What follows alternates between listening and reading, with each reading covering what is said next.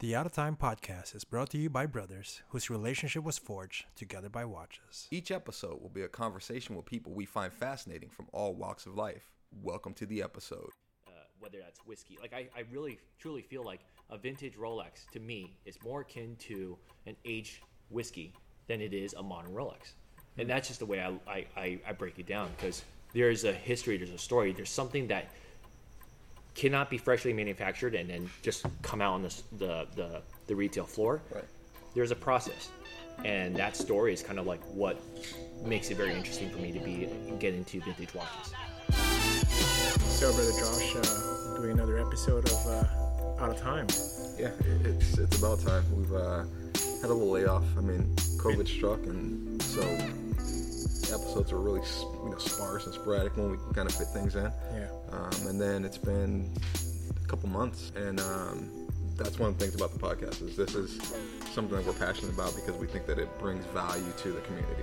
It brings value to the individual because, um, like you said, there's certain characteristics that are developed over time and, and you might miss. So this is like a time capsule of that individual Absolutely. In, in that time, and people can look back and reflect. Um, and so we, we think it's important. Um, and yeah, this is this is good to be back at it. I know. The last guy was M. Heyman, and he was obviously talking about Grey and Patina. Oh, that guy. Welcome to our show. yes, it was a perfect segue. So, it, yeah, it is a natural progression. Uh, exactly. So, tell us about your shop. We're in here right now in uh, OC. OC, uh, Costa Mesa, right down the street from uh, South Coast Plaza. Mm-hmm.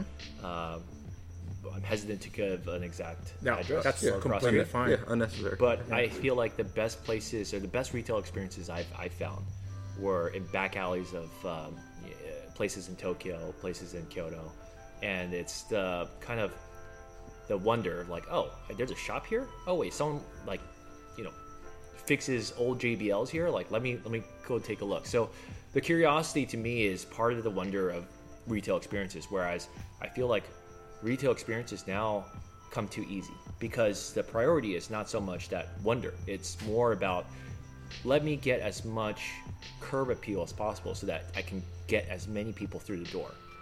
And so the way we thought about if we had a shop, if we had a studio where, where we did our business and, and potentially customers can come and, and pick up their watches, we wanted a, a place where people looked at it from the outside and, oh, oh, that's that doesn't look like a watch shop. And that's really kind of how we, we it's a Fight Club. yeah, it's a fight club. And, you know, the first rule, Fight Club, There's no Fight Club. is you buy a lot of watches from yeah, us. sure. Bring your bike. There you go. yeah, so that, that was actually the original concept was the reason why there's so many, um, actually a lot of them have been placed away because Yeah. we needed more space, but Right. um, we had a bunch of vintage bikes outside. okay. And- Outside the displays? I'm sorry, the, in the window space. In the window space, So when people ask us, like, what, what are you guys, what do you guys do? Like, oh, we just love old bicycles. right. And, uh, you know, we didn't anticipate that bicycle sales were going to go crazy during the pandemic. Bro. And so people were knocking on our door and saying, like, oh, like, I, do you, are you guys a bike shop? We're like, oh, yes and no, we're not open yet. Right. Um, but yeah, so the the store is not really a store, but I don't want to say it's not a store. It's um, it's it's a it's a place for really to. Uh, l- let me take a few steps back. Yeah. Um, How my- far? Twelve years. okay, go ahead. my go ahead. my background right. uh, has been in technology, uh, sp- specifically technology sales. Okay. and uh, I was chartered. I worked for um, a company that you know services 60% of the retail space, Fortune 500 retail space. So Right. we worked closely with brands like you know American Apparel, uh, Walmart, Mm-hmm. etc., figuring out how we enhance the customer experience. Yes, right. Right. So that was my my flag that I carried for you know seven or eight years before I left the corporate world, and skill sets like that I feel like or interests like that don't really ever really leave. Right. And so I've always thought about if I were to pick up something that is significant to me and uh, a significant chunk of change.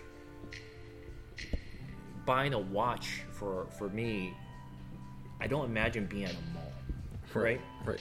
I, I, to me, it doesn't sound sexy. Like it's just like I want to find that watch. I want to look and and sometimes even make it harder for myself to find that piece that really truly matters. And I don't I don't mean that to diss any of the the retailers out there that are in the mall or in uh, in that high traffic area. Because I'll take a brand new Daytona. I, I will sell out, and yeah, I'll, Right. I, of course I'll, I'll take that. But um, if I were to have kind of my re- ideal retail experience, it would be all about me, right? It should be all about that customer. And I don't want to walk into a store with 50 watches and then look through a glass uh, shelf to, to pick the right one. I want to go in there and that be the only thing I look at. See, that's interesting. Um, from the background that you came from, I mean, you're really looking to target a certain market and almost sell people stuff that they might necessarily not might not necessarily be looking for. Sure. And then you come to a space like this, and it's very nondescript and inviting, and and uh, kind of teases the curiosity, like sure. you said. Yeah, and nothing out out here is for sale. Right. right? Like we have nothing, and none of the, the artwork, none of the, the the can't be, you know, pedals and all that stuff. None of it Right. Oh, for now sale. I'm disappointed. Anyway, Well, I'll put it away and then it'll be for sale. But I, I think there's that. I, I there are some retailers that do a really good job of that wonder and that um, discovery. Right. And uh, one of the people that we've interviewed was Johan of 316, um, uh, the, the the denim brand, Den, uh, 316. And I- that's right. not doing a, a good service of it. They're not just a denim brand. Yeah. Men's clothing brand, of course, but they cut their teeth on Japanese uh, sourced uh, Right. denim. Um, their shop in LA, I love because it's not like somewhere like on Fourth and Spring or anywhere. It's really kind of tucked away and hidden. And if you sought it out and you found it, then it was with intention, Right. or it was with com- by complete chance. And that's that's the type of stuff I love. That actually makes sense uh, based on how you have things set up here. I, I hope I can just capture a sliver of that. Um, sometimes it, it may seem very, I, I don't know. I, I think I struggle with are we making our experience too um, hidden? But at the same time, I think the people that do come in here and they have an idea of like, oh, I think I want this 90s GMT, uh, I'm looking for a 16710, then everything should be about that. I don't want to. I don't want to show them a vintage Speedy. I don't want to show them like it should really be be about What they want. right. Right. So what about these customers who saw the, the bikes in, in the storefront and they came in looking for that? Yeah. That they actually turned out being interested in, in other things that you had to offer here? So I think that was the goal, right? I think the goal was to have these different hooks Oh. outside of watches because the guy that's looking at a Colnago Master or is a cyclist and it's like this has been my dream bike. Right. I could see them easily falling in love with a vintage uh, Submariner. I think the ethos and the the way that these products are described and used uh, have a lot of similarities. So that was part of the, the idea, but you know, quite frankly, because we've been in a pandemic, Right. We've not had a lot of chances to do an open house. We've not had a lot of chances to invite different um, uh, speakers, and that was the other experience part of this. Was Yeah. we wanted to have events here, and we will at some point. A social We're- space, right? Right, a social space, but I don't think I want it to be just about watches because I think that's that, that's not doing it, it justice. Correct. I don't think it's if you're limiting the conversation to just watches, you're missing a lot of that story. You're missing new people that have no idea and that wonder of like approaching watches, what that would be. So I wanted to have a, a mezcal distiller. I wanted to have um, We might know someone. perfect. yeah, yeah, yeah. I, I wanted to have Joe talk about uh, watches and be able to break down the three two one movement Boom. and post it up on the projector. So Right. you know throughout the evening, Right. Joe's breaking down this movement, but there's this other conversation that's happening, whether it's about mezcal, whether it's about cocktails or coffee or whatever, and have people share their experiences outside of what their mastery is. Right. Caring for your bike. Absolutely. Yeah. That'll be cool. A nice multi-dimensional, you know, space for you know conversations and, and creativity and and um, like push through. And, and, and maybe it's like, maybe that's overly ambitious. Maybe it just it would seem like a, a clusterfuck. Right. But But at um, least that's your vision, right? that's the vision. But when did that hit you? Were you just like sitting somewhere? No, so I mean, I, I think um, the the profession of a, a watch dealer is Yeah. very a, lonesome journey. Right. Um, you may have peers in the space, There's not a lot of peers that you can kind of share Yeah. these finds. Like, cause sometimes I'll, I'll, I'll find a watch. I'm like, oh my god, I gotta Right. tell you about this. Right. But I can't tell you too much because don't want you to know where I found it. Yeah. I don't want you to like you Right. know fish where it's like Yeah. fi- uh, people Fishing that fish. holes. Yeah. Right. It's, Yeah. yeah. it's a fishing spot. You take it to your to Right, your death grave. right, right. So um, it's a very it's a very introspective journey. Um, but so this is kind of my outlet, uh, along with my business partner Maynard and Joe, to have a space to host these people, uh, our guests, our clients, and we think there's like-minded people like us and non-like-minded people. We want to invite everyone that is that may not share passions Sure. that we share Mm-hmm. so we can learn about it. I can't tell you how many hobbies I- and disciplines I've gotten into in the past year because of the whole pandemic. I'm a master baker now. I swear. Are you, I'm not, you got but- the sourdough starter. yeah, you know, I, I got into plants. I got into uh, weird mutated cacti. And um, That's Eric right there. Yeah, well, that's we'll, your jam. we'll have to talk more about that. oh, I, um, absolutely. and what a slippery slope, right? Yeah, I've picked up several plants and just finding like the right plant. You're a and- plant person too now. Well, the right lighting too. Right, right. Um, at my home, we Oh, have at the house, right? Yeah, North side. Yeah, depending on where started we get mushroom, natural, by the way. Oh. where we get natural light. It's, Edible It's mushroom. kind of Yes, tricky. edib- yeah, yeah, yeah. At the end of the day, the, the way I looked at it was I, I loved what I did. Okay. I love being creative. I love trying to understand and pick apart how do we provide value in this this retail environment. Because Correct. I'm a shopper, right? Like, Yeah. some people are good at saving money. Some people are good at spending money. And I, I love to spend other people's money. Right. Oh, absolutely. Right, right. Yeah. But the I think what what stood out for me uh, was that at the end of the day, the currency I wanted to be paid out in was travel, freedom, Okay. and uh, even though the, the job was great and the people I worked with were awesome, um, the currency I wanted to be paid on was to be able to pick up and go. And there's a romanticism I think when you're hunting for watches, right? Um, The traveling is swell though. yeah, yeah, absolutely. Sure. And and so I spent three, four years just hunting for watches in Asia, primarily in Japan, um, and selling wholesale to a lot of the, the other dealers. Okay. That's where I kind of picked up the trade. Uh, I owe a lot to uh, my friend Yatsik. Um, so yeah, that's kind of that has allowed me. That's given me the, the tool set to I mean, how do you just pick up from being in the tech industry to like an analog? the the one thing that really resonated with me Uh-huh. that I think was a defining moment that I, I said I had to I had to leave because I, I was I was fairly young I was um, an account manager at 20 23 years old and one of my mentors one day she retired and I asked what are you gonna do she's like I've always wanted to own a boutique I'm gonna go back to Texas and open up uh, a little shop I'm like so wh- that that's it like I, Very you know, life. Yeah. yeah, and she's like, I've always wanted to do it. and I never had a chance to do it. So at that point, I was in my, my seventh year, going on my, on my 8th and I was like, I can continue climbing the ladder. And to some people, it's a, it's a very exciting, uh, exciting job and to be in the world of tech, Right. right? Um, but I easily saw that could could have been me, where it's like I just want to travel and I want to look for these old watches, you know? Yeah, so you, you saw someone had, had spent a career Yeah. in in the industry and ultimately the entire time wanting to do That was the exit plan. and I was like, I could do that now. I, I shortcut, could, right? Yeah, I could I could try my teeth because if I if, worst case scenario it didn't work out, I would have gone gone back to tech in another in another capacity. Um, so the risk factor was fairly low. right. And you were young enough that if you needed to start over, I mean, that was also a possibility. Yeah, and, and a lot of times that was. I mean, for the first few years, um, no one really talks about the man. This is a this is a tough industry. Right.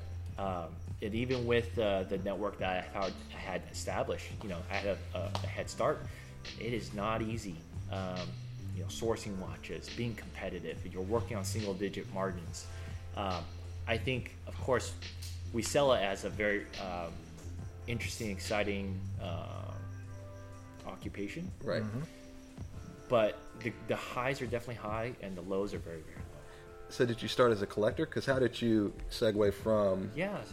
So you know, this I, I, I owe to my my friend Yatsik as well. Uh, we're we're high school buddies, uh, Right. Uh, really good friends, and uh, I when I was ready for my first big boy watch, Okay. right? I call it a big boy watch because that was my first paycheck. I was gonna. I was like, I need a watch because now I'm in sales, and who who's gonna Commemorate that. respect me Yeah. if I don't wear a watch? Right. Right. And this is, I- gosh, I can't even remember the year, but I was like, hey Yatsik, uh, you sell watches. Um, I'm thinking about getting like a pan a Panerai. I want like a white dial Panerai. Yeah. He's like, no, you need to get a Rolex, and you need to get a vintage Rolex. I'm like, I don't want a Rolex. That's that's like my dad's watch. Right. I, it feels so like stuffy. And what he told me was, look, the most anti Rolex watch or anti modern Rolex watch is a vintage, Vintage. Rolex watch because there's so many different discrepancies with it. You didn't have Six Sigma manufacturing processes. You didn't have uh, that quality control, and that's what makes it so interesting. So uh, my first real watch was a Red Sub Okay. and I picked it up for like sixty five hundred bucks. And gosh, I mean, I can't even tell you what they go for today. Well, I could, but it, it Right. just make me very sad. Is it still in the circle? In- in The a- red sub. Is it still in the circle? No, no, it's not. And I'll I'll, I'll kind of touch upon Remind like me to beat you later. I've gone through I've gone through a lot of watches, Right. and uh, I've gone through collections, and I've gone down to zero watches. Right. Um, I'm somewhere in between right now. Um, the watch I have in front of me right now, this is a keeper. This is one of the ones that uh, I'm not I'm never going to sell. So, Okay. can you be both a collector and a dealer? True. Yes, you can. You can be a shitty collector and a shitty dealer. you can't be you can't be good at one Right. without being shitty at the other. True. And and that was the struggle where a nice watch would come in, put it away, put it aside.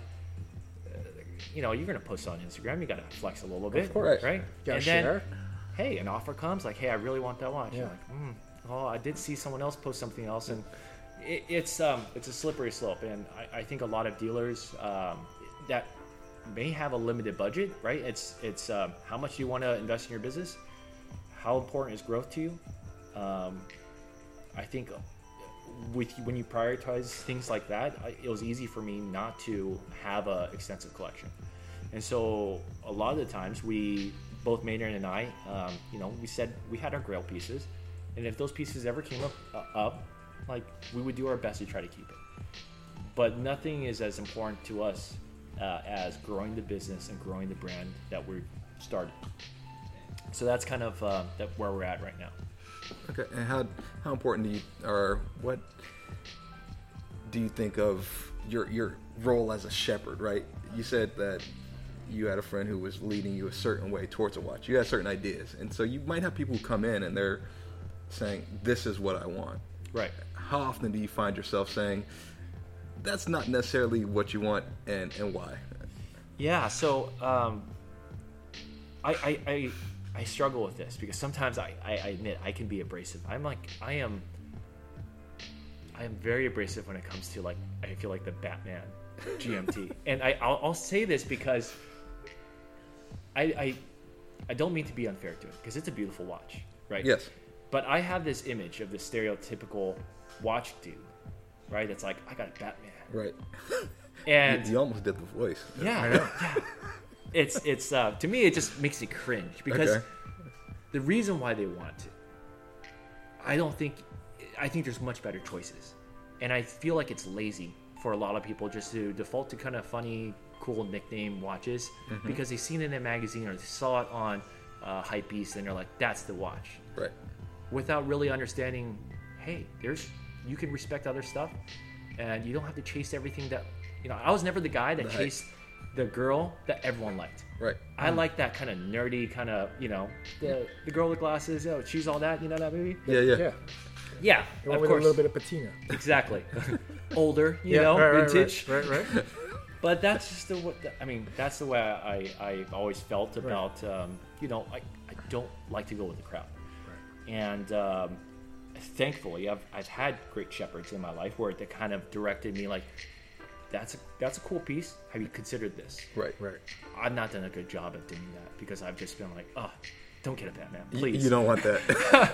because it's the it's the it's I you know one day it's going to be like a Paul Newman where it's like that's the cool watch now because you know at some point it got overplayed it jumped the shark It's weird, yeah, the way things work. You know, it's always like it may be irrelevant right now, and then you wake up next day, and it's the hottest thing. Right, right. Yeah, and th- I mean that has to be difficult too, is when you're talking about value versus perceived value. Because yeah, people run up the hype when you see things on um, you know, the hype beast or what have you, and then there's that that cult following, and people have to have it. But for me, it's hard to justify. I think they have to have it because other people want it, and that's where I had. It, therein lies the problem I have with the watch. That's what it sounds right? like, yeah. It's uh, it's not like you know what. Uh, a black and blue Batman is what my uh, my father wore, and this is like, you know, it, it's just not that, Right? Right. But but, you know, this is why I feel like the most underrated watch in Rolex's you know, semi-modern lineup is just a black bezel GMT with the green 24-hour hand. Mm-hmm. That to me is like no one wants it, and no one wanted it for a long, long time. It was like six thousand. I mean, so are the Pepsis. No one cared for the Pepsis for. True. Yeah, absolutely. And yeah, I, I look uh, for as much as I shit on modern watches, I, I do really appreciate them. Yeah. I, I think um, maybe I get an unfair rap of like, oh, I'm only about vintage.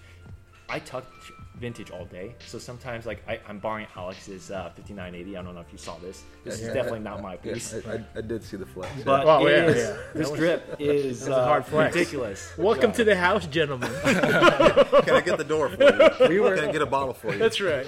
We were joking that this is like the, the Thanos gauntlet. Yeah. Where like you snap your finger while wearing this and Boom. half the Nautiluses disappear.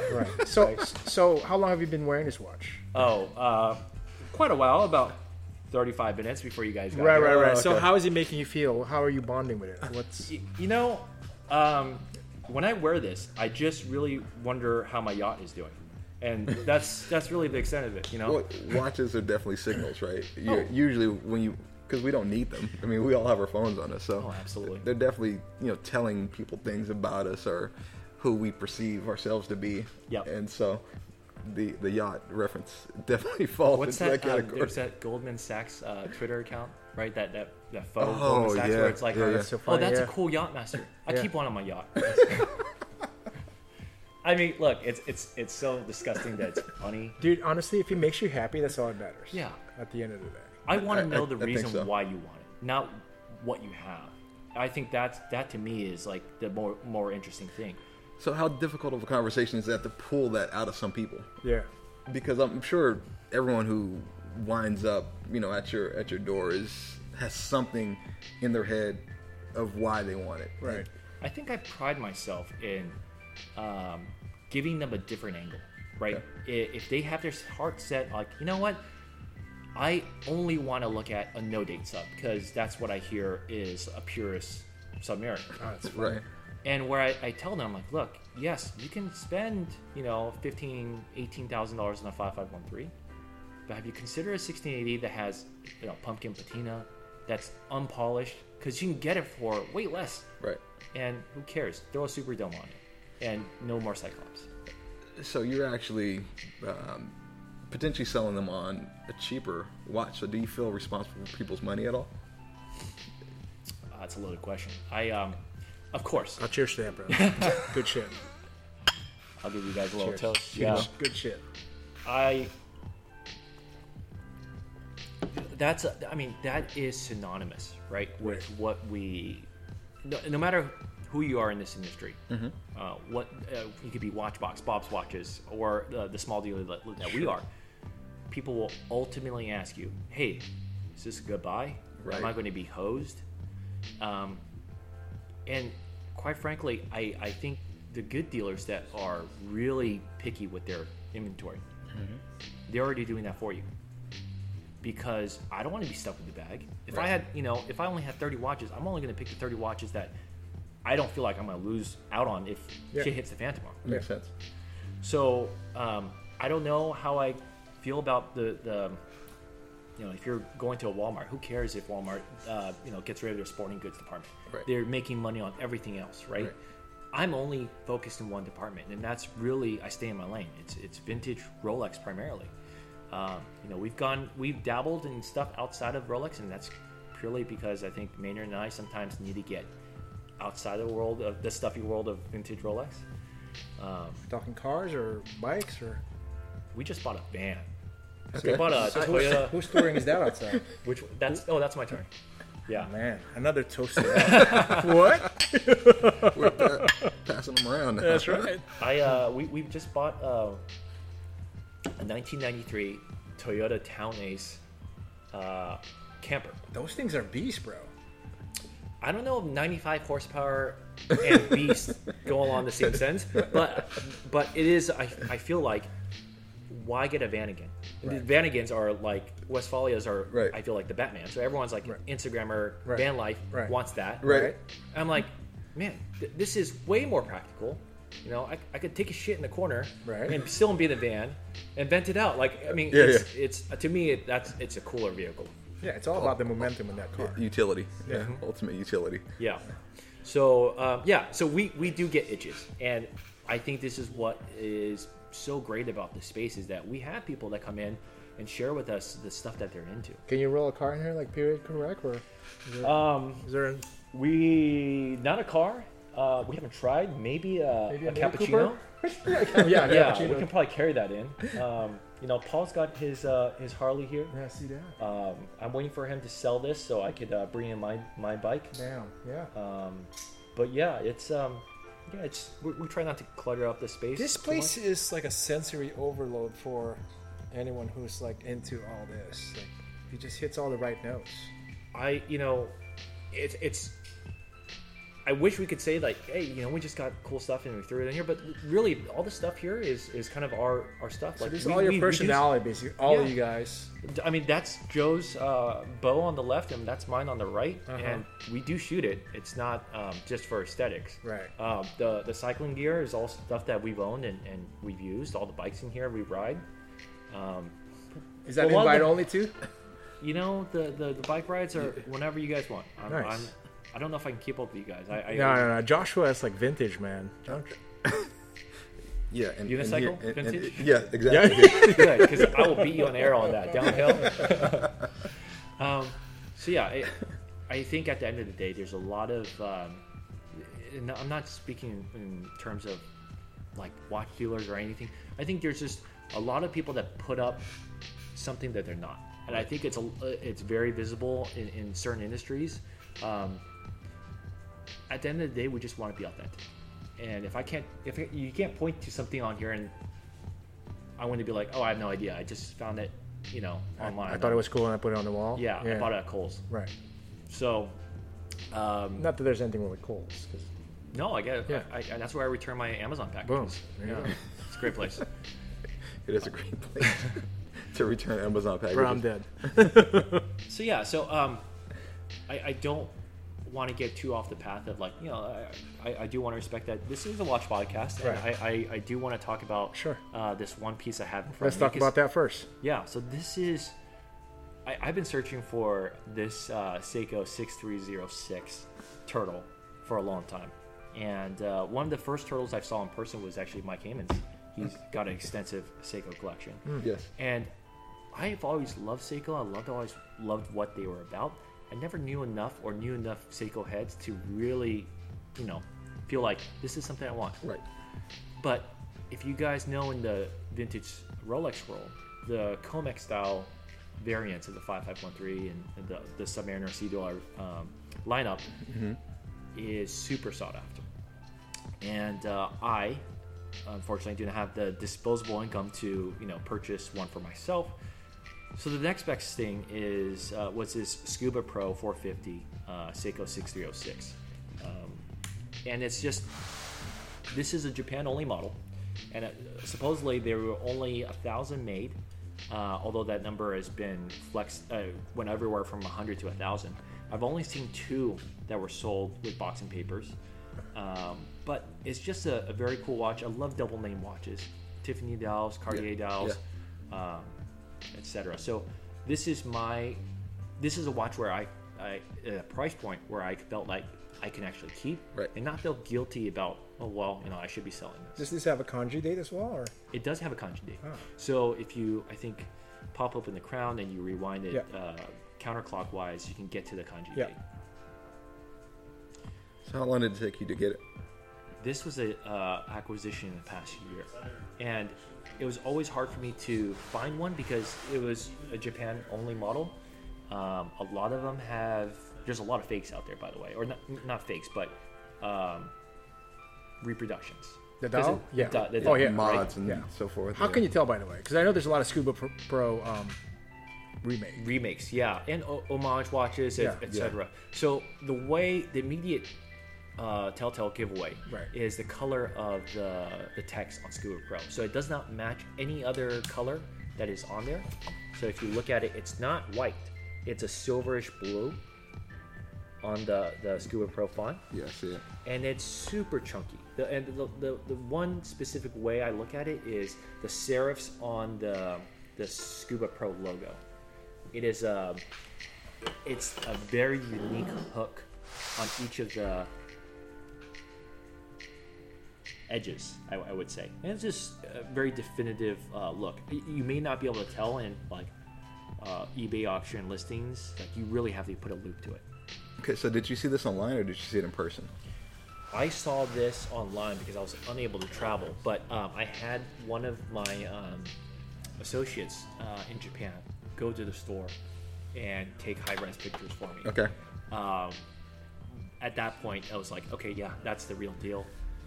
That brings me to another thought that uh, a lot of your watches were acquired through through travel, right? Yes. Um, And so you have a, a certain kit that, that you have when, when you travel, so that you can look for certain telltale signs that something might not, you know, be right or something's off.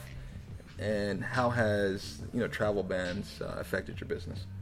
you know, travel was, I think, the cherry on top for our business. It was more, not necessarily a, a, a necessity, since, since a lot of business can be conducted, you know, online, and you have a reputation where you can get watches without sending a wire first. Per Okay. se. I think that's the probably the biggest advantage I have over um, an individual with no presence Right. in the community. Right? You, I can have watches sent here, inspected, and verify that this is something I want. Okay. Um, so yeah, it, it's not a necessity to hunt for watches anymore, but it was definitely the motivating factor when we would plan a trip and say, you know what, we're going to be in Japan for the next three weeks. I'd call and let uh, you know uh, dealers know that hey, I want to be in the area. If you have clients that are you know uh, selling Speedmasters or selling whatever, this is what I'm looking for. I'm looking for Maxi Dial 5513s, and so I give them a heads up, and then I would my daily course would be simply just walking. I would walk about 12 miles a day, minimum, in Tokyo, um, because that's the only way you can find these little alleys. You The can hole in the find wall, these, yeah. yeah. And I probably walk more than most Japanese people in, in these cities because I would go up and down these alleyways. For the most part, you find like kind of cool, quirky shops. Um, I, I, I always tell people if you're looking to hunt for stuff, do your research, find the cool coffee shops.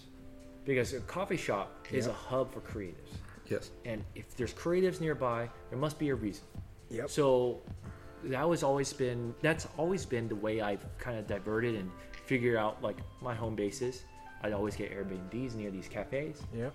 because you know if uh, it's it's Tokyo's lonely. You're surrounded like you're never more than ten feet away from the next person if you think about it. If Right. You're in the, like the middle of Tokyo, ten feet in any direction. There's a body, right? Right. Hopefully breathing. Right. yes. Hopefully. But it's a culture where people keep to themselves. Right. There's no hi, how are you doing? In the sense that like you see a stranger and you you know just exchange pleasantries. Right. So as a foreigner that initially went there not speaking a lot of Japanese, it, it felt very lonely. And my only friends were bartenders because they're for, they couldn't go away. Yeah. Yeah. It serves They're purpose. forced- yeah. It's a great friend. So, um, you know, coffee shops as well as you know bars are a great way to meet uh, people, and and and they tend to know where things are Yep. are hidden. Located. The stash. Exactly. Yeah, yeah. So You're the when I- gatekeeper. exactly. So sometimes, like, we once checked in to an Airbnb. Mm-hmm. No joke. No joke. The guy had the double red Sea-Dweller on. No. Yeah, and knew nothing about it. Okay. So, of course, being the predatory person that I am, no, I, Right. I was like, "Where did you get your watch?" Yeah. Yeah. In my broken Japanese. Right. Uh, and he's like, "Oh, my father left this for me." I'm like, "Okay, All right, this off- is a no go. This is yeah, no yeah. fly zone." Yeah. But you know, I said, "Hey, look, here's my email. If for any reason it ever needs to be sold, Right. let me know. See, I think that's the way of approaching it. That's good. You know, that's an option. Yeah, yeah, and, and you're not throwing a number in Yeah. their face. It's it's it cheapens the moment. Real cash. Here we Yeah. go. Cash wall. Just leave the stuff. It's just like this is important, right? And it's it, it, the way it's important to me is not the way it's important to him. Right. And I think a lot of uh, people, if you're approaching people like that, I've seen 1675s on my waiter's uh, hands in, in, in Paris. Never like, here's a figure. Right. But it's like, you have something so cool. I totally respect it. I, I would love the opportunity to sell it if you do need to. But um, yeah, that's I, I've had great experiences around like to wrap things up around near coffee shops because people are a little bit more I open. have to ask, did that person hit you up? Not yet. Not Oh, yet. yeah. How do you Yeah. impart that provenance when when you have those stories that, that go along with, That's kinda with a cool, watch yeah. like that? you know it's um sometimes it's bittersweet some like you know i've, I've come across uh watches that original owner never put in polished wore it every day and the dna in the bracelet uh, proves that it was worn every, Every single, day, single day never- Those, Clean, those five, never yeah, take it yeah. off the Oh, wrist. yeah, yeah, yeah. um but you know some of the reasons for why they sell those pieces is is more fascinating than the watch themselves they're like you know my my daughter's going off to college It's also monetary. yeah Yeah. what what better reason than Yeah, to sure. give your your um, son daughter This gift. an opportunity Yeah. Yeah, for sure. And so, what are some of the tools that you take with you? Oh, that's right. Uh, And also, um, it's not necessarily a, a watch podcast, so feel free to talk about anything you want Yeah. because we've we've brought on people that we know through the community. Yep. But really, what we want to know is you know about the people, about the individual. What so, makes you go? Yeah, if, if you had, you know, a family member or some sort of relative Yeah. that wanted to look back and like get a piece of, of you, they can glimpse, t- get a glimpse of who you were as an individual through something like this, right? So that's the type of platform Yeah. this is. We absolutely talk about watches. Yeah, perfect. And, and that's how Summer and I met. That's how everyone who The common we've- interests. we've had Yeah. is that common interest. Yeah. But it's kind of like your shop. Yeah. Whereas you have this common interest, Yep. but we're so much more than that, right? Perfect. That's just one Okay. facet of, of so who we'll we talk are. about the mushrooms. Uh, We can talk about the growing your mushrooms. That's in your right. basement, yeah. On the north side, on the north side. Uh, no, that I mean, I I, I listened to uh, obviously Mike's uh, uh, podcast Yeah. as well. and What did you every think? other- Do you enjoy know, it? I, Did you I, turn it off halfway through? Yeah. Sorry, I'm, Mike. I'm two minutes into it, and Yeah, yeah. you know it's um Yeah, I'm it's a long here. journey, right? Yeah. I Sometimes just a bit by bit. Yeah. Just two minutes at a time. Right. Mike. small small digestible cubes is Yeah. uh, how I like to talk to Mike. No, you know Mike Mike and I uh, you know we met at the second OC Chrono, Okay. and uh, Where, this where, is where was that? this is over at Neil's um, office in Irvine, where Ah, Discommon- yeah, that's right. Yeah, Yeah, yeah. Discommon Goods. Yeah. Yeah. Yeah, so uh, For sure. Yeah, I, I really thought someone told me that Bruce Willis was there, and I, I went there wholeheartedly thinking I, I brought my Die Hard posters for Yeah, him to yeah. What a disappointment, right? Couldn't be more disappointed. Huge letdown. But I still think he thinks that I'm I, that I think he's Bruce Willis, and I, That's maybe. I'm breaking the, the, the ice here. That Mike, I know you're not really Bruce Willis. He, He's 2.0. Like, Yes, uh, Obviously not. Right. um, Mike's been such a blessing for I think uh, the communities that have popped up because you know, Absolutely. we, we talked about this earlier, right? What is your experience like when around your watch? Because typically it begins and ends out the front door of a AD, Right. or Right. maybe you buy it online, Right. and that's that's a sad thing as Yeah. well. Yeah. Without the people to really appreciate and share and, and banter with, Right. man, that's a that's a missed opportunity. Yeah. So uh, super happy that you know he is obviously located in Orange County and and started this uh, OC Chrono and Chrono Group uh, you know event. It's been such a great way to network, and I'm sure we're going to have one of the, the Chrono events here once things uh, open up. Yeah. Looking forward to that. Yeah, it's. I think a lot of us is looking forward to having a normal, Getting back to some of that. some yeah, sort of. just- I normal really life. go for the sandwiches and the whiskey. I mean, It's true. He, uh, it's all about he the brings- Costco roll, bro. That's true. yeah, I've seen all those watches before, either Yeah, in, I'm in here- person or IG. I'm here to but consume yeah. your whiskey and your rolls. so I'm I'm curious if I can ask a question. Definitely not David is- Brown. Never heard of them. Yeah. Oh my goodness! You guys have to do another uh, uh, podcast with them. Uh, for sure. Yeah, yeah. For sure. We'll get to it. Um, so current events, right? I'm curious what your take on I'm sure you guys heard that Hodinkee uh, purchased Crown, Crown of of We Caliber. just- Caliber. yeah. we're, we're, We were just talking we were about, talking about that. that. as we're having beer. We hadn't discussed it before. Uh, yeah. just What, what, what were your thoughts? on 45 minutes Yeah, ago or so. Yeah. What are your thoughts, Josh? Uh, I, I think it's interesting. I, uh, Oh, I like that. You're hedging around. Now, that? is It's it, squirming, Josh. yeah, yeah. No, no, no, Is it more all. beveled or how?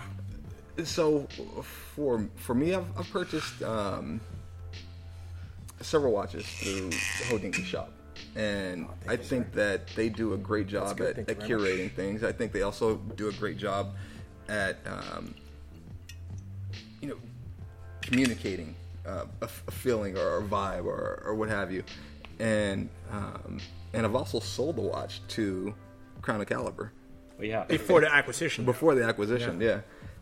So I'm I'm curious. I, I don't know if if their their business will will change, but I actually had a, a pleasant experience with, with Crown of Caliber as far as their um, their communication. Um, I just think that they need to get out of sending uh, live checks and just do a wire. but I feel your pain, bro. you listening, Ben Clymer? yeah, yeah. I mean, in the age of technology, why are you sending a check? I mean, you, you have the option of, of expediting it, but um, I actually did have a pleasant experience with Good. them in, in that transaction. Great And- branding. I mean, what yeah. Ben has built Oh, man. over the years. Yeah. Um, it's a lot of people can talk shit, and, and, And they do. Yeah. th- there certainly is. I mean, that travel clock. You have one, huh? I am you have that look. one. I would. You I would have take- that look. I would. I would pick one up. I would pick one up. Absolutely. Yeah, for sure. Because it's it's it's just I- there's so much controversy. How couldn't it be Yeah, cool? 20 years it? from now, be Yes. it will be the, So- the, the it. Yeah, I got So- one. Yeah, I know you do. So the controversy, I can see it next to your along with the, canopies. the limited supply and, and that story that will carry it's kind of gutsy. They release a travel clock when you know we can't go anywhere. But you can't see What a, was the thought process? a there? post from them without the comment section being riddled with people talking about the travel clock. But you know what? It, do I have any sympathy for them? No, because it only helped them. I, I believe it so. only I have no there's no such thing as bad publicity, right? Right. So yeah, maybe tone deaf to launch a a, a clock at, in the middle of the, travel pa- clock. at the beginning of the If pandemic. anything, people that didn't hear yeah. about them probably like, what's going on in this company? I- exactly. Um, yeah, no, it's um, I legitimately I, I am looking for one. If um, You're looking. For, yeah, oh, I'm not, I don't oh, want. we're still playing the game that you don't have. I don't. Want, Still playing, yeah, being coy. well, think about it. Think about it. Here's and please, Is, no the, one else is the leather really lifting up on the corner? Just curious. You, you have. Oh, Oh, yeah, you yeah, have yeah. one. No, The homie has one. maybe, maybe. Oh, you can hold down Uh, first. look, the plug just came through. So, so what I really want Alex, to do. right? That's Alex. Alex, That's yeah. Alex. Alex the Alex plug. has Alex one. is the plug. So I want to travel when things open up. Yeah. The flex for me would be just to wake up in a new city, Uh huh. and have my travel clock, and that's my Instagram post. Boom. And how much, how like the engagement by itself of how pe- people are like, "What did you spend on that? Yeah. Why would you get that?" You know your, your Instagram's gonna blow up. That's. Yeah, that there's a lot of passion involved with It, it will this. pay for itself just for that. I will make sure the leather is peeling. I'm gonna take a blow dryer to it, and be like, "Look at this! So good. Look at this piece." because it's just glued together. Yeah. He's like So good. separate a little bit, like uh, I might get custom straps built for it so I can wear it on my wrist. Bam. Think that's, about that's next level. Yeah. Bam. That's next level. So, um, no, this this acquisition is is interesting because to me, you have um, a company that started off as a media company, right? As a blog, Right. Ultimately, it was a, reduced it down. It's it was a blog talking about watches. Through the LVMH acquisition of Hodinkee, or not mm-hmm. the acquisition, We're bringing up let me let me LVMH. I like let me this. let me uh, rephrase that. It's Through under the, the injection umbrella. of capital, Yeah, yeah, yeah. Series B funding from Yeah. LVMH. Of course, hundred percent. my my thought of this was that they in the press release they said 70% of their revenue came from watch sales No kidding. 70% so i looked at it and, and to me it was kind of the opposite direction where we were coming from Right. uh, our company Grey and Patina started off selling watches, Right. and we've humbly, in our limited budget and capacity, uh, through you know our great um, uh, videographer Paul, who's not here, um, have been trying to tell stories about watches, Right. and get outside of just hey, this is a this caliber, and this is this is why this is rare. We're really interested in why, Right. why they why this is significant, why someone bought this, why should you be interested? And so we're kind of traveling on. I don't want to even say the same timeline or the same path because Hodinkee is obviously such a giant. But where I feel like at some point we're gonna converge in a sense that we're trying to get into media and they're trying to get into selling watches. Right. It's it's interesting for I think a lot of watch dealers to see that a company as big as Hodinkee is not making their not paying the bills through advertisements or you know the traditional means of driving traffic. It's selling and hawking watches just like the rest of us. Because you would think that it was on clicks. yes, yeah. I mean, that's what I assume. I thought they. You I know, thought they, they drive it on on media and, and people tuning in and getting eyes on, on products. Yeah. I, thought didn't Ben realize Clymer it was was driving that. a Bentley from a check that Tudor cut. There Yeah. or, Yeah. or you know, but it's you know it's it's interesting to see where Hodinkee takes this in the next year or two. Ben in a Bentley. Ben and a Bentley, BB. Uh, They need to make a music video. If there's Yeah, not, for sure. we will make one For Ben. sure. For sure. I think that you guys do a great job at uh, communicating through either videos or photos or or what have you. Um, so I think that that is a great space for you guys. But uh, what are your thoughts on, on that acquisition? I think they're building up a brand. That's what it is. I have a sinister theory. Oh, I think it's a flip. It, could, it very well could be. I think the way that LVMH has approached the luxury good market, Mm-hmm. they don't want to leave anything off the table. The fact that they sell a watch once at their retail location, Yep. going to LV, Yep. that's the end of the transaction for them. Yep. In order for them to own the complete pie, Mm-hmm. they have to get into the secondary watch market. There's so much. There's tons. right. Tons a of watch is there. traded Yeah. 15 times before a Batman is releasing to the actual Mm-hmm. person that wants it, right? I feel like th- that's their approach in how they touch the watch market, the, the secondhand watch market, without being a second-hand watch uh, company. deal. Right. So they go through Hodinkee, and that's the process. That's their. That's part of the That's the filter. middleman. That's part of the filter. Yes. Which brings me to um, the Chicago Rolex AD. Yeah. um, Do with tell. the yeah, um, dragged into the lawsuit over the, the gray market dealings. Mm-hmm.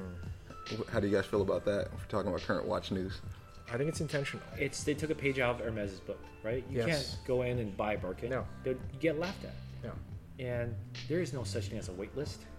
Um, for those that want to play this new game, like this this uh, wait game, and buy uh, a dozen Cellinis before you can see a Daytona.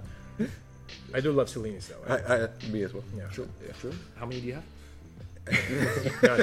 Okay, I love the list. I, lo- I love them from a distance. I don't knock it. I, I uh, you know the one. It's not a Cellini, but you know I love the, the King Midas. You, Oh, remember, yeah. you remember that? Yeah, yeah. It was like a full gold. I don't know how to describe it. It's like this. Yes, it's like a rhombus. Like a, yes. Look, there you go. Combination rectangle triangle. probably the ugly, wa- ugliest watch Rolex has ever made. But man, you will get into any club in 1995 if you wear that. You're right. You guys will have to speak with Joe one of these days. He's got a treasure trove of secrets. One of the, the, the funny stories that he brought up was, you know, the, how um, Joe, can I can I talk about the case back stuff? I don't want to. No, No, so- you're not. You're, you're not. In, this this is casual conversation. This is cash. There's it's all a- about cash. But if you do want to speak, I would ask you to come over here just so that So this the, is- the mic does pick this- up what you're saying. Joe's joining us in real quick. Um, what what is your uh, what do you do here in Great Patina? Um, well, I am the watchmaker here.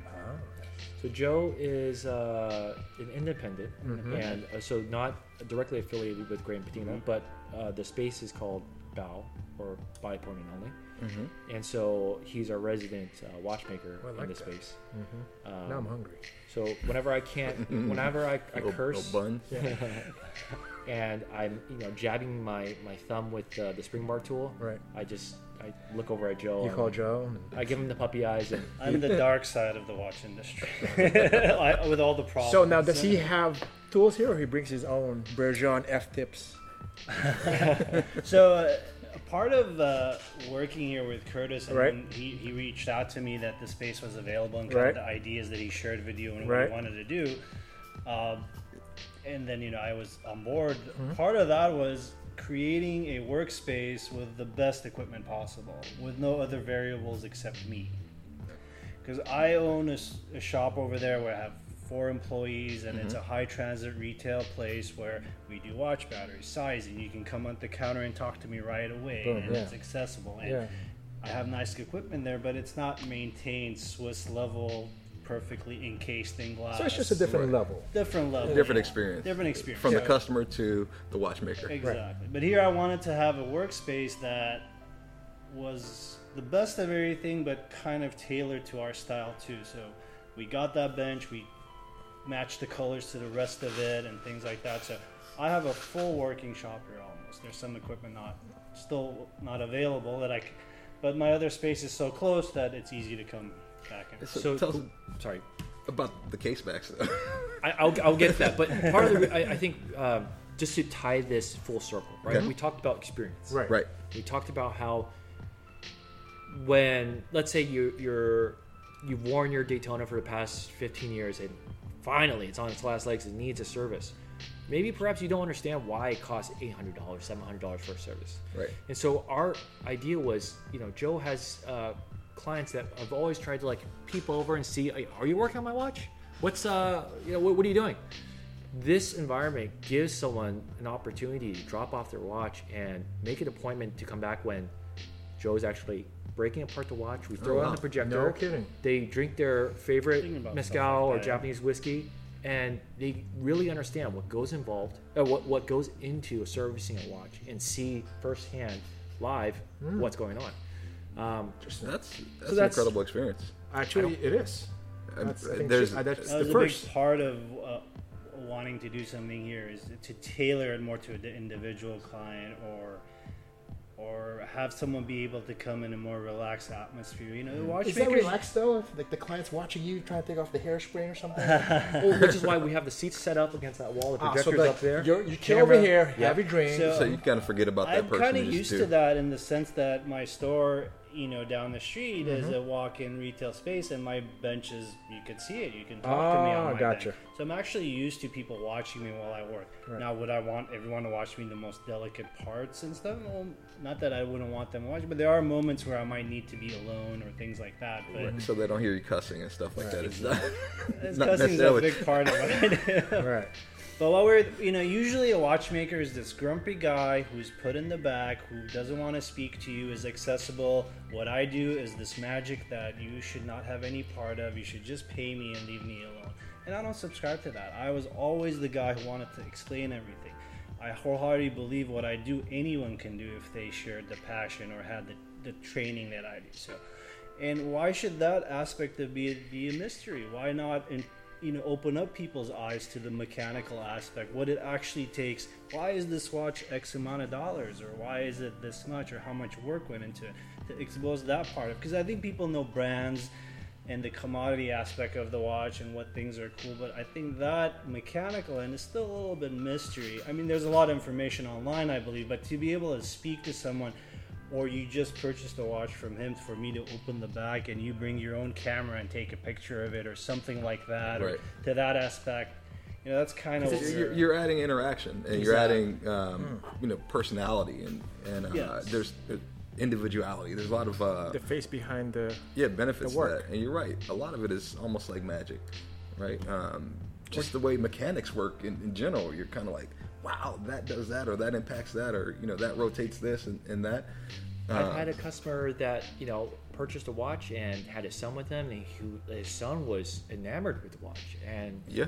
we we took apart the bracelet, you know, showed him the, how to read the serial numbers, and I, maybe I, I just inspired someone to be a watchmaker. But Yeah. you know, they Yeah. wanted to see the, the the movement, and I don't know if you're going to get that type of experience in uh, you know potentially other I places. don't think so. Plus, also, I think uh, maybe our generation, we came from the multi-brand store or the local jeweler where you actually went and got your bag. Like, you know, our generation, our parents' generation, had access to craftsmen more more directly, I think, than we do now. Right now, it's always some cold building it has to be shipped to or something. Well, it was like a that. necessity back then. It was then a too. necessity, and right? you know, it was a little bit different. I think, you know, you having an access to a craftsman that was kind of a cool thing, you know. But now it's big, you know, because the industry's grown so much, Right. right? So we're trying to bring it back to the individual if possible. And I'm not gonna say, you know, you shouldn't send your watches into the brands and stuff like that. You know, they're the brand; they created the watch. You're Right. gonna get the best service there. But if you're looking for something different, more interaction, Mm-hmm. I think you know we can offer that. Hmm. Is it possible to say, hey Joe, I would like to have some timing sheet. I would like to have this and that. Like, is that possible to request? Oh, absolutely, yeah. I I will happily print you out timing sheets. Uh-huh. I do a a delta sheet on every watch I fix. Cool. So, So I you do know a which half way to wind sleep. and and I do a half wind test and Yeah. Mm-hmm. a full wind. I do it all by hand, but I could definitely digitize that and make it look more accessible. And stuff. no one's really asked for that before, but I think that's a big Well, part of it. That's what I do. It's journalism. Have you ever met Summer? I'd like to introduce you to Summer. Well, as for me, part of horology is knowing which position my watch wants to sleep overnight, or if I'm on a desk working on a computer, is he going to be happy at 12? Well, with, exactly. When you see your sheet, you can also see your worst position, right? Right. Right. and then you can you know tune from there or you can lay it the way you want from there and things like that i think that's a big part of it why should that be uh, you know mysterious to the customer well, no these are the facts these are the this is the performance of your watch That's pretty cool. yeah So net net is I, I feel like the way the old way of how people shop and buy things, not just watches, I think has to change. Um, this this past year has given a whole new meaning to what takeout really is, outdoor Right. dining, etc. Uh, I don't think we're an exception. Like I think everything has to change, some for the better, some for the worse, but it's a it's a moving current. Yeah. Um, think it is a chance to evolve. absolutely. Evolution. A, a, a lot of business was forced into evolution Sure. um, Yeah. with this pandemic. I know for me personally, I had uh, a director who really liked to see people in the office and working and, and eyes on them to make sure that they were doing their job. And we, you know, work with other departments that had more flexibility with working from home or telecommuting or, or what have you. Um, and that was something that was kind of frowned upon for us to do. And he was kind of forced into having to let us go home and, and do our job. And you're seeing the results. You're seeing that outside of your purview, outside of you seeing this person directly every day working, they're able to actually get their jobs done. And I think that has had a, a you know, we're not unique in, in, in where I work. That that same ideology of you know people kind of micromanaging groups and, and individuals they don't have that that was taken away from them Sure. Yeah. and and there's value in you know letting people work from home and creating that space and their own work environments and Huge culture um, shift. Huge. huge. yeah so across all industry changed. and I changed. There was no more fear to be. I would. I lost the fear of me wanting to change, or even coming from a business of 27 years, uh, my attachment to things kind of disappeared the last two years. Or Yeah. I was more willing to take a chance or try something. One of example being coming here and doing something different. Yeah. Because all of a sudden it paused, right? And Right. we were so much in the grind that in April we kind of just like, or March we were like, wait a minute, like there are other ways to do things there are other ways to do things. There are more fulfilling way to do things, or maybe I was chasing. You know, there's no end to more, right? Yes. I can always make more money, Yes. but now I have more time, and I'm enjoying that more than I enjoyed my Oh. money. So, True. uh, yes you know, obviously, money is a means to more time and taking care of your family. I'm not saying you can completely For sure. dismiss it, but well, was I just chasing that? One day I'm going to be like 70 years old and like forgot to live, you know, like kind of stuff like that started going through my yeah head. and that, you know? that circles back to our conversation with curtis about you know seeing this person retiring to live this more simpler boutique life Yeah. and you're like why do i have to wait 30 years to live the same life that's been your destiny like your goal the entire time you've been working Yeah, take the shortcut. I'm Yeah. all, like, I, I'm not, I'm not, I don't need to have that Puritan ethic over like, I got to put in my time. Like, no, I'll take that shortcut. Yeah. Today, um, I think that in this age, uh, there's a lot of the whole flipping game has gone wild. There's so many new watch dealers that got into this space. And my only advice to them, not coming from someone that's made it per se, but it's it's a grind. Like it's okay. I, we grinded for four years before we were like, oh, like maybe we can actually do this full time. it, it's it's not easy, and if I feel like sometimes we make it seem like, oh, watches sell, watches come in, watches go. right Eh, There's I don't know. Every time you guys post a polar, right, that thing's gone. Yeah. I, I think those go. Yeah, two seconds. Well, you know, I, I've, I've got my own opinion on, on polars, but it's Let's not talk about that. changed Let's, let's not talk. years. We'll, we'll table that. Um, oh, so case back story. This is I, I thought this is the funniest thing that uh, Joe brought So we're up. allowed to talk talk about Joe's case back. Okay. yeah, Joe's Yeah, case back. This is inside. I love it. Yeah, very insight. stuff. Okay, let's go. You, you, you wanna you wanna kind of get into it? You want wanna- me you wanna start it? prime it? it. It's Prime it? okay. So, you know, I was I was sitting at Joe's uh, uh, location uh, at South Coast uh, one day, and it was just like, you know, he had an abrasive customer. I was just like, you know what? It's off by two seconds a day, and da da da da or something like that. Two seconds a day. Yeah, it was just like this is probably the third or fourth time that Joe has seen him, and then he left, and and uh, I was just asking Joe like, hey, you know, uh, what do you do with a customer like that? And That's beyond and, phenomenal. and more more, cur- more curious than anything else, I'm like, I wonder what the his last watchmaker thought of him, and that's when Joe's like, you know, sometimes like I open up a case back. And the, on the inside of the case back, you know, like watchmakers write little notes, like Right. their reference numbers Yes, and uh-huh, that. yeah. And what, what what did it say? Said this guy's an asshole. Inside the case. Oh, that's incredible. Beware, and uh, it said watchmaker. I think something like that. But yeah, and I've done that once to a person. May, may I wrote ask what, what kind of watch it is? I couldn't remember. It was definitely a Hublot. It was who- Definitely. Big Bang, I think Diamond it was Edition. a tag. Uh, The mecha- person is complaining about minus or plus two seconds. I don't know what it. It I don't wasn't think it, it wasn't. two seconds, yeah, it wasn't. it was well within tolerance. But Right. he was always comparing it to His the quartz? digital source, and it was never the same time. stuff. I'm, like, I'm like, well, how scientifically are you doing this? Right. Are you hacking the second? Are you using one time source? Right. Well, I keep looking at phones. I go, well, I've seen two service providers with different times on there. Yes. You have to. So he's be- checking is on his phone, and yeah, it's obviously and next I to a magnetic you source. You need to check Got it on a single source. I mean, On the- of on the back of his laptop? That's right. I think the the watchmaker was you know well reserved in comparison to what Right. the guy probably deserved. But Right. it was just kind of interesting. I, I, I love like it. Do you have a picture of that case back? on It actually says my name on You it. You should see what I put in his case. Yeah, I box. know. I fixed this one. a nice little note in there for Curtis and this turtle. Curtis, you're so handsome. You're not the first one to open this turtle, I'm assuming. No, No. It's been open before. I just recently serviced it. Yeah. Nothing uh, crazy. Just needed a, a. It was pretty dry in there. Just needed a good overhaul. It's and so new moist in that right now. It's so moist. this has been such a, a blessing, and uh, how lucky are we to have Joe in our Why he's flexible. It seems like he comes here and Yeah, he does. And if Yeah. he's not here, I go chase him down at his other place and I bug him This about has it. been a godsend for me because I'm in a location that's usually open 10 hours a day. It's Uh-huh. inside a mall, no windows, anything. I've I've been there 27 years, and to be able to it's come pretty here, lonely to be a watchmaker as well. 'cause you're it just is, yeah. behind a bench and behind the bench, but you know we have a pretty high traffic store in the sense we do a lot of basic stuff. I really do a lot of CR 2030 too. Oh, of course.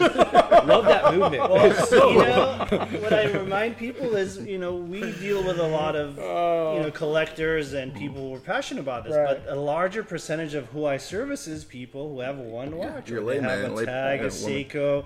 Seiko, or I have to set this kid Spider-Man watch. Oh, I you love know, it. or things Is like that that. Rolex? Is that a nickname that- for a new Rolex? But it keeps it interesting for me too because yes, it's nice to service a collector who has all these awesome pieces. Yeah. but I also love my clients that I remember his watch. I remember everything I've done to that tag Right. for the last 25 years, and that's his tool, and he depends on it. And Yeah. he comes to me, and goes, "Joe, you got to fix this. You know Yeah. I depend on this." So, you know, I get an exposure of all kinds of different people. And then get me in the background like, Joe, I can't take out this bezel. Please help. But coming here and removing that, which I enjoy the interaction, it's nice to be sit on the bench and not have to pick up the phone or It's a nice install a, bezel for Curtis. a when nice he change. goes- like that. So you said you have four employees at your at two your. part-time young kids, two kids that actually came and asked me to teach them watchmaking. wow. Oh wow. Yeah. One of them is very passionate about it, yeah. To the point where he built his own watchmaking bench. He went to AWCI. Oh, no kidding. Yeah. Wow. Yeah. At 21 and 21, actually, yeah. That's incredible. So you feel, so you're not stressed about what they're doing while you're here. Well, both of them have been with me for enough time now. I'm not. Obviously, they are not at the level of doing major overhauls and things You like that. You don't? They, do they open the case back and all oh, that of stuff? course, yeah, yeah, yeah. I taught them firsthand on all my anything I learned modern, Mm-hmm. you know, I shared with them, and anything I learned from my dad and uncle, which is my first teachers, right? My dad and So you're uncle second watchmakers, generation? Oh, I second love it. So generation. second gen. So I learned a lot from them, but my first exposure to formal training was very eye-opening, where cleanliness and no footprint and no dust. And not saying we didn't do that before, but we came from a different atmosphere of a retail shop, and when I went to a formal environment, it was different. You're right. You can't mar that screw. Well, it's inside. Well, it doesn't matter. You know, Right. things No, like that. yeah. It can't be. So when you know, well, why would you use a metal tool now? There's Delrin dies you can Yeah. use to mm-hmm. open this. Why would you even risk that, Joe? Yeah. You know, why no shortcuts? You know. Right. Yeah. But what I learned from my dad and uncle was very valuable too, because sometimes in the trenches you learn some things that are very applicable too. Yeah. So me combining those two was good. But them, I try to teach him all the modern standards. So even something as simple as opening a case back for a battery, I make him do it the longer, harder way because it's much safer and less chance for us to mar your Right. Watch. I think that's the biggest thing of watching a watchmaker's responsibility is not to only do it correctly, is to leave no footprint. Yes. You mean you can't use Phillips screwdriver for everything? leave leave no footprint unless you're an asshole. Yeah. And then leave all the footprint. Well, it's a sharpie. He can get it off if he wants to. I didn't etch it in. I don't know how many Fuck your case back there. yeah. Damn it. I hope I see that watch again. and It says "You're right, man." Something else. You're right. That's so funny. It's, it's Mike Heyman's watch, by the way. Yeah, that's right. So, I think we might have to do a separate segment for Joe one of these days Oh, and yeah. talk more about Absolutely. watches. We're- I would love to. Yeah. So, anytime, we, so we absolutely know where so the uh, much. the No, no, patina you're comes from. Where's the gray come from? Yeah, where's the gray come from? the gray in the name of Grey and Patina is uh, reflective of the, the steel, the coloring of the, the material. So Oh, it's not the bezel. No, no, not necessarily the bezel, but the gray is in like typically the, the vintage watches that we loved and, and chased after were, were steel pieces. Makes sense. hence the name Grey and Patina. Uh, so we talked about a little bit about kind of watches I chased and and uh, So you started off with the Scuba Pro 6105, 6306. 6306. Yes. And now you, Now you plop. three vintage subs here, and uh, they're all of the gilt variant. This is not my collection; it's in our inventory. Um, but I just, I, I think rarely do you come across three, you know, excellent specimens like this, and one in particular with true provenance. Um, the one I kind of want to, the rest of our just eye candy, but the one I really want to show you is uh, this 5513. Um, the original owner was a ex Royal Navy diver, and uh, the provenance on this is just super cool. It's an underline 5513 gilt dial, and uh, you know, really cool watch in its own right. Until you see the true paperwork. Oh, I think I saw you post that. Yeah. This is obviously a very uh, type A personality person. Look at the, the, the way he's written out his dive logs. Perfect handwriting, everything notated in the sense of, you know, what the waters were like, temperatures, dive clarity, um, and obviously he's kept a meticulous uh, care of his uh, of his watch. But just I don't know why this light keeps going off. Probably because I didn't charge It's, it. it's part of the patina, dude. Yeah. So Intermittent light. This So this is the watch that's attached That to this log. this log i've got five logs i mean it's it's extensive and uh, these were actually the the ships that he's uh, he was deployed on it, it shows the the year uh, 62 through 63 on this He ship He supplied the photos of. yep his uh, his son uh, so the watch was actually uncovered by Yeah. Jacek of tropical watch Sign case back too. Yeah, his name's on the case back. He had photos of him wearing the watch as well. All the ships that he was deployed on, the, the missions that he uh, were were was tasked to achieve. Um, you know, all the repairs that he had to do underwater, the subs that he, he was actually on. So, you know, Dude, when people say box and papers, Incredible. Yeah. rarely do they mean this. And I feel like this actually does not come with the the paper, the original warranty from Rolex. Damn, it's a hell of a lot cooler than that, right? Yeah. so Yeah. I think my only uh, gripe is some people chase after watches that uh, are complete sets, and I think you're missing a lot of the point if you're looking just for you know like uh, papers are great, you know they're cherry on top, but Right. is it worth the thirty percent premium? No, No, not Is to it not, worth- not for me. For, yeah, and and to each their own though. Box Correct. papers is always the least important thing. Yeah, Yeah. The, the, to each their own, right? There's some cus- collectors who likes the box and papers, and or if you're a cat. it's like I need to know that the watch is real. Like, okay, so because it's impossible to to uh, Fake forge. papers. Uh, Buy a box off of eBay. That's right. it's uh, certified by Crown and Caliber. That's right. That was not a job. That was not a job. Nathan. No, no. So, so I've, I've only been on the selling side. Have you heard bad experiences on the buying side?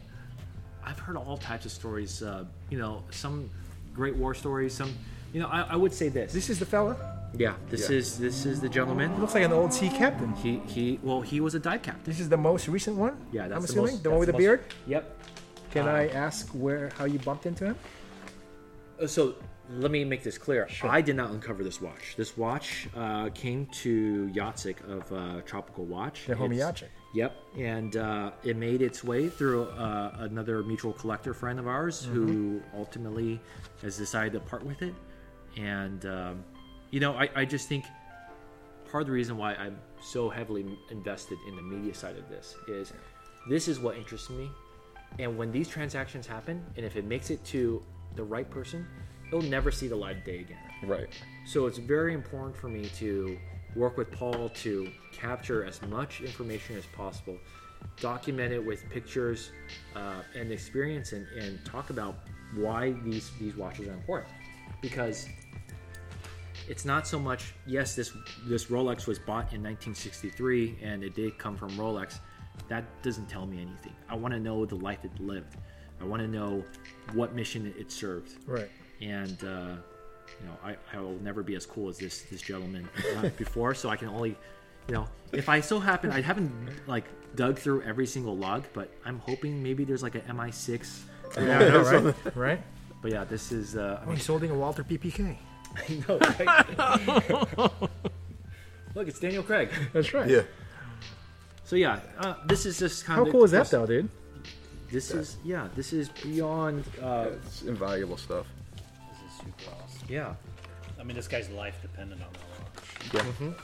Yeah. And reflected through the watch too. not to mention like the watch by itself an underlying 1963 gilt uh, 5513 that's turning tropical is an insane watch by itself Josh is busy putting his oil. I only touched the Josh part is, on for the record josh's pants is still on That's right. We're still good. yeah Do you want a tweezer? that is super cool, dude. yeah so It's if super I, detailed too. Like, if i could keep one watch in the collection this would be it yeah, but that's. But then you couldn't wear it. No. Or, or would you i'd wear, wear it i'd You wear would? it yeah Oh yeah come on, dude! You know you can't wear it. Like you. why, why couldn't i wear this Listen, I'm speaking from personal experience. if you have an immaculate E E30 M3, you know you can't drive it. that's true you can only wax it maybe maybe twice ceramic coat it perhaps oh yeah that little bar um, See, that's why you have a watchmaker in house. that's why yeah he's Yeah. always floating on my shoulder Guys, it's always working. There it is. every time I'm, I your touch a pins watch are your pins is bad. sir. Um, but just I, you know, I brought these three out because, to me, this era of Rolex, early to mid '60s Rolex Submariners, Yep. the prettiest watches ever. This uh, this one, as far as aesthetically, Yeah. uh, I always thought was the prettiest watch Rolex has ever Right. made. Chap- gilt chapter ring. We're talking about the second one, right? Just for Uh, our sorry, listeners. the- we're talking. Yeah, the second one. Yeah. Uh, it's a 1962 Mm-hmm. 5512. Four lines, two lines of silver, and to me, it's the most gorgeous dial that Rolex has ever made. But that's not as interesting as the the problem not storage. No, No, that's that's incredible to have. no. That's the first one. Should have saved it for last, because You know, I I, I like to uh, start with a bang and then fizzle out. ah, you like you, you I'm like a you like- soda. you Yeah, like to fade it, start yeah, big, yeah, start fade big. it. So you open and you go. yep. It's like it's only down This from here. This is my fellas. best. this is my best. it's as good as it's going to get. This is it. That's amazing, dude. That's but it's uh, so. What's the what's the third one? What's the third and last one? The third is a, a, a lowly 5513, Uh-huh. beautiful mirror, gilt dial, and just, you know, when we have this UV on it, Yeah. I mean, you can really just see how they all react differently, the intensity, the, dis- the way it dissipates. So I just thought it would be interesting to kind of see three generations side by side. And this, the first one I brought up um, is an underline 5513. And Right. That denotes, that's how we suspect that Rolex denoted the change from radium into tritium dials. So it's like people ask, why is there such a premium on this stuff? Why? Who cares that there's an underline? But then it's like you Little you have to know, yeah, yeah. you have to know the history. This is important. This is significant because this is what they were thinking. And if you can understand that, the knowledge itself and be able to show the example is the reason why there's that price jump. And who determines the pricing? market The free market. market, right? Um, I mean, I could list these watches for triple what what they should be selling for, and you know, maybe I'll get one idiot buyer that will buy it. But you you'll see some dealers they'll charge an arm and a leg, and when the time comes, and the guy's like, "Yeah, I'm bored of this. I'm gonna trade it in," and you're stuck with, "Oh, well, you know, that watch is really trading at you know half the value I sold it to you for." So it's like there's a there's a long game in the the watch world, and there's a short game. And uh, for a lot of people that have just jumped in, they you have to be transparent. You know, everyone expects you to make a little bit of margin, but uh, the fact that people think that we are making 80%, 200%, whatever, 25% margin even at times, that's that's ludicrous. Um, it's it's a very slim margin game, and it's uh, it's a it's an industry where you have to really kind of spend your time and develop relationships with. Yeah. So there's four right in front of us. If you were to pick one, mm-hmm. which one would it be? I think it goes without saying. I I, I picked the one with the provenance because to me it's the underlying five five one three. It's a beautiful example, and perhaps I wouldn't pick it if it didn't look as good as it did and it had all the provenance. Yeah. For me, I I always have to fall in love with the watch, and that's why I tell my clients when they, they're saying like, which one do I choose? Which one, if price was no object, if rarity was no object, Yeah. if friends were no object, Yeah. which one would you wear? Because that to me is more important. And maybe you're seeing something, maybe you're ahead of the curve. As a business owner, uh, I think it's very selfish of me to own a watch like this, whereas I could then use that money and invest in my business. Yeah. I have no guilt wearing a Scuba Pro. Yep. Right. And it's the low key flex. Is I- it? I, mean, Seikos are just nutty now. Yeah, but for the people who know, Yeah, I mean, I suppose. for the most part, yeah. Yeah, I Seiko isn't a flex. E- Yeah. Even Grand Seiko is. That's the low key flex right there. Um, I, I and I, I say that you know half tongue in cheek, right? 'Cause, um, for the most part, any of these watches, if you go to a nightclub and you're Mm-hmm. looking for attention, right? They're going to be looking at Alex's watch like a mile away before they, they, they notice any of these, like you know, Yeah, big flex. vi- Oh, exactly. Alex? I wouldn't go to Melrose. Yeah, bigger flex. I see. I would roll up into a nightclub. I would roll up to Mesa, Yeah. and I'd bring a Geiger counter, Yeah. and I'd be like, "Yo, check this out. Yeah, you know what I'm saying? Where you see this? You ever see this? That's this right. is plutonium. yeah. Let me pop this off. Everybody's going to glow tonight.